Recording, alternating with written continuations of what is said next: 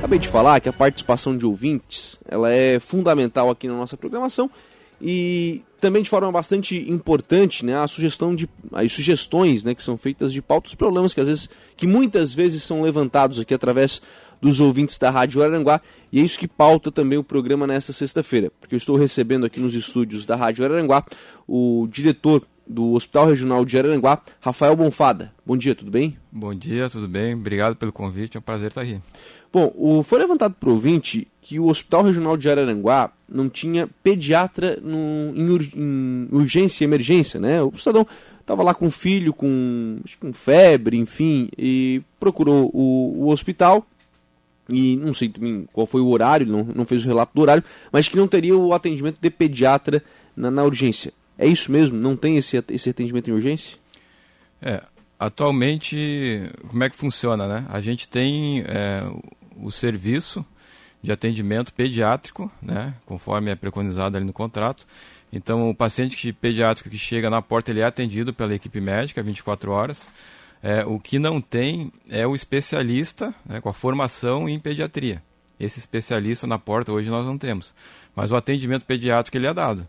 Né? Então, a partir do momento que ele chega na porta, o, o médico que está qualificado para fazer o atendimento, ele faz. E, e aí dá um andamento. Ou retorno para casa, né, ou internar. No momento que ele interna, aí tem um, um médico especialista, assim, pediatra, que recebe esse, esse paciente e faz o acompanhamento dele na, durante toda a internação, fazendo visitas diárias e, e acompanhando o andamento desse atendimento. Quer dizer, o mesmo médico, o clínico geral, né? O clínico geral. Do, do pronto atendimento é o médico que faz esse, esse atendimento. Ele recebeu capacitação para atender crianças. Sim. Está toda a equipe 24 horas capacitada para isso, né? Uhum. Tanto atendimentos de consulta como de, de urgências mesmo. Sim. É, é, o que a população, eu acredito que esteja comentando, né, que esse, no caso, é um, é um exemplo, né, mas eu acredito que esteja uhum. mais pessoas questionando sobre isso, é que em 2019 a gente teve um histórico de ter, na emergência, o médico especialista pediatra. Né, durante alguns meses a gente, a gente teve essa escala. É, se eu não me engano, ela era entre, 3, é, entre 10 da manhã e 22 horas. Então aí tinha, que a gente fez uma análise na época lá de, de demanda, né? O uhum. horário que mais tinha demanda para esse tipo de atendimento e, e, realmente tinha essa especialidade. Isso é, é uma questão que até a gente está analisando agora para ver se a gente consegue, está tá em estudo, né? Para ver se a gente retoma, porque é, antes da pandemia, os atendimentos, o volume de atendimento em pediatria ele era alto realmente. Né? A gente chegou a 800, 900, mil atendimentos na porta mês. E hoje, no, no pós-pandemia, né, é, acabou reduzindo bastante. Hoje a gente tem uma média de 170, 180 atendimentos mês de paciente pediátrico. Mas é uma demanda que a gente acredita que vai voltar. Uhum. Né? Então, Sim, porque essas crianças elas continuam... Continuam precisando do atendimento. É, exatamente. Então, a gente acredita, sim, que, que as, outras, as outras doenças, né, exceto uhum. Covid, elas, elas permanecem. Então, a gente está se preparando, já pensando, sim, para essa retomada. E aí o que fizeram nesse meio tempo foi capacitar os, os profissionais para fazer esse atendimento. Exatamente. É. Então, tanto a equipe médica, enfermeiros, técnicos hoje têm... É, a capacitação para estar tá fazendo esse atendimento em pediatria também. Hum. E como é que funciona? Por exemplo, identifica lá que a criança, que o bebê precisa ser internado. Aí liga para o pediatra. É, na maioria dos casos, o médico clínico ele, ele, ele faz a avaliação né, e, a, e ele determina a conduta. Uhum. Então, se na avaliação dele a conduta é internar, ele interna, e o médico pediatra, que lida com o paciente a partir da internação, Aí ele recebe e vai fazer aquela avaliação né, é, do ponto de vista do médico especialista. Né, que aí ele, ele pode mudar é, a conduta ou não. Né, mas aí a partir daí é com o médico especia, é, especialista. É, mas ele tem total autonomia para fazer essa avaliação e internar. Em alguns casos ele pode sim entrar em contato com o médico especialista e, e fazer uma abordagem também para alguma questão. Mas o, o de praxe é que o médico clínico ele tem essa autonomia, tem o conhecimento, a capacidade para definir a conduta. Sim, então não seria necessário, por exemplo, encaminhá-lo para o Santa Catarina, em Criciúma? Não. É, a gente atende, claro que a gente tem... É, o hospital ele tem uma, uma estrutura é, para atendimento pediátrico até a média complexidade. Né? A partir do momento que entra numa alta complexidade, de um leito, por exemplo, de UTI pediátrico, Aí essa estrutura a gente não tem. A partir daí sim, se é uma avaliação que ele chega numa urgência, precisando de um leito de UTI, ele vai avaliar e aí ele vai passar para a central de leitos de regulação do Estado a situação do paciente, aí a central de leitos vai é, determinar na rede né, que uhum. tem à disposição para onde que vai o paciente. Mas o, o hospital não tem leitos de UTI neonatal? O neonatal, ele é específico para neonatologia, que é aquele... Quando, momento do parto ali, né? É, é momento do parto até 28 dias de vida. Certo. É, a, é, essa é a regra, vamos dizer assim, para o neonatal. neonatal. A partir do 29 dia já considera como uma internação pediátrica. É uhum. É claro que o paciente que ele entra é, pela neonatologia nesses 28 dias e precisar ficar além do período, ele acaba ficando, até porque a demanda para o leito na região, para o leito é, neonatal, é muito alta, de pediatria também. Então a gente acaba dando todo o atendimento ali até, até alta. Mas se ele chega com um paciente, vamos supor, de um ano de idade e precisa, é, o processo correto né, uhum. que a uhum. gente faz é do médico avaliar e encaminhar para a central de, de regulação. Bom, é, vocês já têm percebido o aumento dessa demanda? Esse mês agora, sim. Nos outros meses se manteve ali em torno de 170, 180 atendimentos. Esse mês, até o, o dia de ontem, a gente estava ali com 295 atendimentos já. Então teve um, um, um pequeno, um pequeno já. aumento já. Até fechar o mês, provavelmente vai passar dos 300 e eu acredito que essa demanda vai continuar aumentando. Uhum. É. E aí, aumentando a demanda, aumenta a necessidade também de ter o profissional de ter o profissional também é, e, e, a gente se preparando já para para atender, porque o que, que a gente preconiza muito, né? É, não é só atender, a gente tem que buscar atender com qualidade, né? É, a, a, a, gente tentar colocar dentro das nossas possibilidades também, porque a gente tem um orçamento também para trabalhar, sim. né? Mas é, a gente quer sim procurar manter na porta e, e, dentro das unidades, a partir do momento que é internado, é a melhor estrutura técnica, né? É, visando ter o melhor profissional, ter a melhor equipe e eu acredito que sim, que, que vai acabar, que deve ter esse profissional na porta uhum. ainda esse ano. Esse serviço ele não é 24 horas. Ele não tem essa necessidade de ser 24 horas. No momento que a gente fez a análise em 2019, não. Né? Porque ele tem uma característica de, de horários. Né? Começa esse tipo de atendimento na época quando a gente fez o levantamento a partir das 10 horas e depois ele tem alguns picos de atendimento, depois do, do, do meio-dia e depois das 18 horas. Que, que geralmente são os horários que, da, da, escola. É, exatamente, que, a, que os pais conseguem trazer, né? Então a gente se preparou para esses horários aí e por isso que, que ia até as 22 horas, porque depois da noite mesmo o número diminui muito. Né? E, e aí tem a equipe também ali que consegue fazer a, a triagem, consegue fazer é, uma análise também clínica é, assertiva, né? E, e dar a conduta correta. Sim. É, até porque, né, é um. É, como o senhor colocou, tem um orçamento aí no meio, né? Sim. Tem que, tem que entrar dentro desse orçamento, esse serviço também, né? O Estado não paga mais por esse serviço. É, se, é, pelo médico na porta especialista em si, não, né? Uhum. É, como eu te falei, é, a questão contratual hoje é para ter o atendimento é, no pronto-socorro, né? E, e, aí envolve tanto atendimento adulto como pediátrico, mas ele não é, define, o contrato não define o profissional especialista na porta. Mas quando se coloca no contrato que é o atendimento pediátrico, não, não, se, não, não se subentende que tem que ter o profissional, o profissional especialista? Não necessariamente. O médico clínico pode estar bem. tem capacidade para fazer esse atendimento aí. Uhum. Não necessariamente. Não tem obrigação de ser Obri... o, o, pediatra. Obrigação não. Né? Uhum. Mas é claro que a gente tem que analisar a demanda que a gente tem e procurar oferecer o melhor serviço. Né? O Marco Aurélio está aqui no, WhatsApp, pergunta para o diretor do hospital se o hospital regional tem ultrassom ou se terceiriza esse serviço. O ultrassom, o equipamento em si, ele é do hospital, o serviço é do hospital.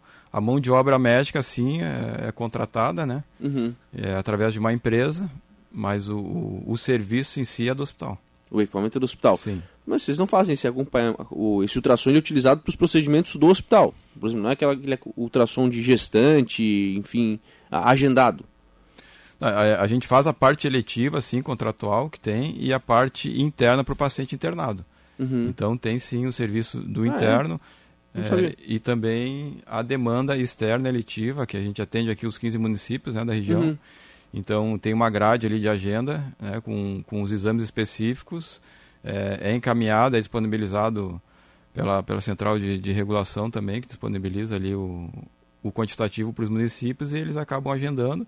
Essa demanda vem para nós e a gente atende. Sim. Doutor, é, questão das cirurgias eletivas, retomada dessas, dessas cirurgias. É, o hospital vai, vai fazer cirurgias eletivas também enquanto mantiver os, os leitos Covid? Então, o, essa, essa parte de, de, de cirurgia eletiva, como é que ela funciona, né?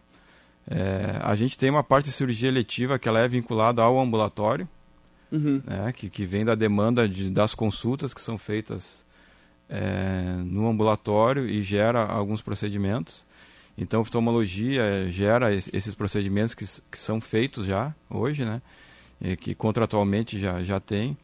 Então, a gente pegando oftalmologia mais em torno de, de outros procedimentos e outras especialidades, é em torno de 260 é, cirurgias eletivas ambulatoriais. Essa aí a gente vem executando né, normalmente e a demanda maior, a necessidade maior que, que se gerou nesse tempo foi que é, aqueles procedimentos que precisam de internação. Uhum. Né? Então, esse aí que teve uma demanda que, que acabou ficando reprimida realmente, e aí tem uma necessidade de retomada. É, contratualmente, nós é, não temos cirurgias eletivas é, em quantitativo estipulado é, para esses casos, né? Uhum. exceto ambulatorial, a parte de, que gera a internação. Esse aí não tem. Então, mas a gente sabe que tem a necessidade. O que, que a gente fez? A gente vem é, liberando alguns procedimentos né, é, em algumas especialidades para que essas filas, onde elas têm, se encontram com maior número, a gente consiga resolver. É, mas é uma demanda que é, teria que ser negociada é, uhum. e isso já foi encaminhado por Estado e, e já houve conversa nesse sentido de que se defina no contrato, faça um aditivo contratual do volume de cirurgia é, que se espera aqui para a região, né? para que seja realmente feito e que a gente receba esse recurso para fazer esses procedimentos. Porque a gente tem sim equipe, a gente tem estrutura de profissionais e, estrutura física também, sala sim. cirúrgica, enfim, a gente tem a estrutura para fazer, né? Mas é, a gente acaba ficando limitado por questões orçamentárias também, né, que a gente não consegue liberar para fazer muitos procedimentos e e a gente precisa também desse aditivo aí, que seria que ficaria bom para todos. Né? Sim, porque na verdade o Estado tem, tem dito né, que vai fazer um mutirão para tentar zerar essa fila e vai precisar dessas estruturas, né? Sim. não, não sei se todos os hospitais têm condição de fazer essas cirurgias, especialmente as que precisam de leito de, de resguardo, né? Sim, leito de UTI, né? É. É, enfim, é, o que que a gente o que que a gente sabe né que o mutirão hoje ele, ele realmente tem hospitais aqui na região que eles têm esses contratos Sim. com o estado né para fazer determinados volumes que eles chamam de mutirão e, e a gente não entra hoje nessa nesse Nesses modelo mutirões. é nesse certo. modelo por quê? Porque a gente tem um, um valor contratual fixo, né, para estipulado no quantitativo contratual que é hoje. Mas a gente sempre se colocou à disposição do Estado, né, através de reuniões, que a gente quer sim é, poder oferecer mais em termos de cirurgia eletiva, mas que a gente precisa de fato de, dessa contratualização, né? É, desse aditivo no contrato para estipular o quantitativo e as especialidades que a região precisa. A gente é do, do Instituto Maria Schmidt, que hoje administra o hospital, né? Uhum. A gente sempre se colocou à disposição e a gente quer sempre trabalhar com parceria com o Estado para que isso aí aconteça. Porque na verdade que hoje, especialmente com, com os, os, números né, do, dos leitos de UTI diminuindo, vocês têm uma, uma capacidade de atender essa questão dos leitos de, de UTI de resguardo eh, grande, né? É, no... Na verdade, os, os, os 40 leitos de UTI Covid... É, são só Covid, são né? São só Covid. Então, é, as cirurgias que, né, caso precise é, reservar um leito de UTI, né? O paciente Sim, vai para a cirurgia já sabendo que ele vai ficar um, dois dias, às vezes, né? Em observação na UTI. Para essa estrutura, a gente tem 10 leitos de UTI geral. Sim. Que já é uma ocupação sempre alta, né? Nossa. É, depois que reduziu o Covid, a UTI geral ela está trabalhando com os 10 leitos, né, 100%, e o percentual de ocupação ali ele é alto, ele é em torno de 90%, e gerando muitos dias em 100% de ocupação. Uhum. Então, é, e aí impacta assim porque se a gente aumentar o número de cirurgia eletiva, se forem cirurgias mais complexas que vão precisar desse leito, é, hoje a gente já tem uma ocupação bem alta, né? A partir de 80% de ocupação a gente já considera já como assim um sinal vermelho de que a ocupação é alta e, e a gente corre o risco de talvez em algum momento não ter esse leito disponível para o próprio paciente interno. Então, uhum. esse cuidado que a gente tem que ter para esse tipo de cirurgia eletiva. Mas a gente é parceiro também, se for o caso de aumentar de 10 cirurgias geral para 20, se tiver um acordo, se tiver um aditivo, se tiver um adicional de valores para fazer esse tipo de. e aumentar esse tipo de serviço também, a gente está à disposição. Se, especialmente se o Estado liberar esses leitos permanentemente, né? Exatamente. Aí é uma questão. Que é o que a região espera, inclusive. Isso. Né? E, e, é uma questão que a gente, como organização social, não é a gente que define, né? Claro. A gente tem o contrato a cumprir, o Estado é, é o, o, o, grande responsável, vamos dizer assim, pela, pelo, pelo hospital, né? É, é um hospital do Estado. Sim. Então, sim. o que eles determinar e, e for negociado, acertado e, e vindo recurso para isso, uh, o Instituto Maritime sempre teve à disposição, sempre é parceiro para para atender a população naquilo que ela precisa. Embora com os 10 leitos de, de UTI do Dom Joaquim, a região como um todo melhorou a sua estrutura, né? Melhorou. O, o, o Hospital Dom Joaquim, atualmente ele está com 10 leitos de UTI Covid é, para Covid mesmo, né? Então pode ser que isso aí mude no decorrer do tempo, indo para geral, né? Que é uma negociação também que, que, que pode acontecer. E, mas melhorou muito, sim, em termos de, de leis de UTI. É, e o Dom Joaquim também, que é um, um hospital que, que é de gestão do IMAS, né? Uhum. É própria, é, vem ajudando também a, a região aí. Imagina, tudo isso acabava sobrecarregando o hospital regional, né? Com certeza. Agora pelo menos tem uma, um bracinho para dividir, né? para dividir. Para levantar o peso, né? Fica, fica mais. E, e, é importante ter a referência, claro, né? né? É importante ter, é um hospital importante para a região. Mais um hospital aqui para o extremo sul, né? Uhum. Aumentando sua complexidade. Então é só benefício para a sociedade de uma forma geral. Verdade. O questão Covid é, tem obviamente melhorado os números, né? Vocês sentem isso também no hospital? Sim, sim. É, a partir de final de junho, começo de julho, a, a ocupação do, dos leitos diminuiu muito. Hoje nós temos com oito pacientes na UTI Covid, de 40 leitos, né? Oito, então um percentual de 20% de ocupação. É, nós temos leitos clínicos também para paciente Covid, então ele reduziu bastante também. Teve alguns momentos que foi de, de 10%, 15% e vem se mantendo assim. Uhum. E, e, também a, a, os atendimentos na porta, né? Os pacientes que chegam na emergência para sintomas respiratórios, esse aí também houve o. Que isso uma, que é importante também, né? É, houve um, um, pequeno acréscimo ali, mas eu acho que não foi nada muito significativo, que gira em torno de, de 30 a 40 atendimentos por dia mas é, é a média dia hoje e, e, a complexidade, que é a mais importante, né? Uhum. Ela não aumentou. Então a, o número de internações acaba que. Acabou é, diminuindo, né? Diminuindo bastante. Aliás, a gente tem visto alguns movimentos em alguns municípios até desses centros de triagem serem desmobilizados, né? Sim. Em virtude de a procura ter ficado mais baixa, né? Sim.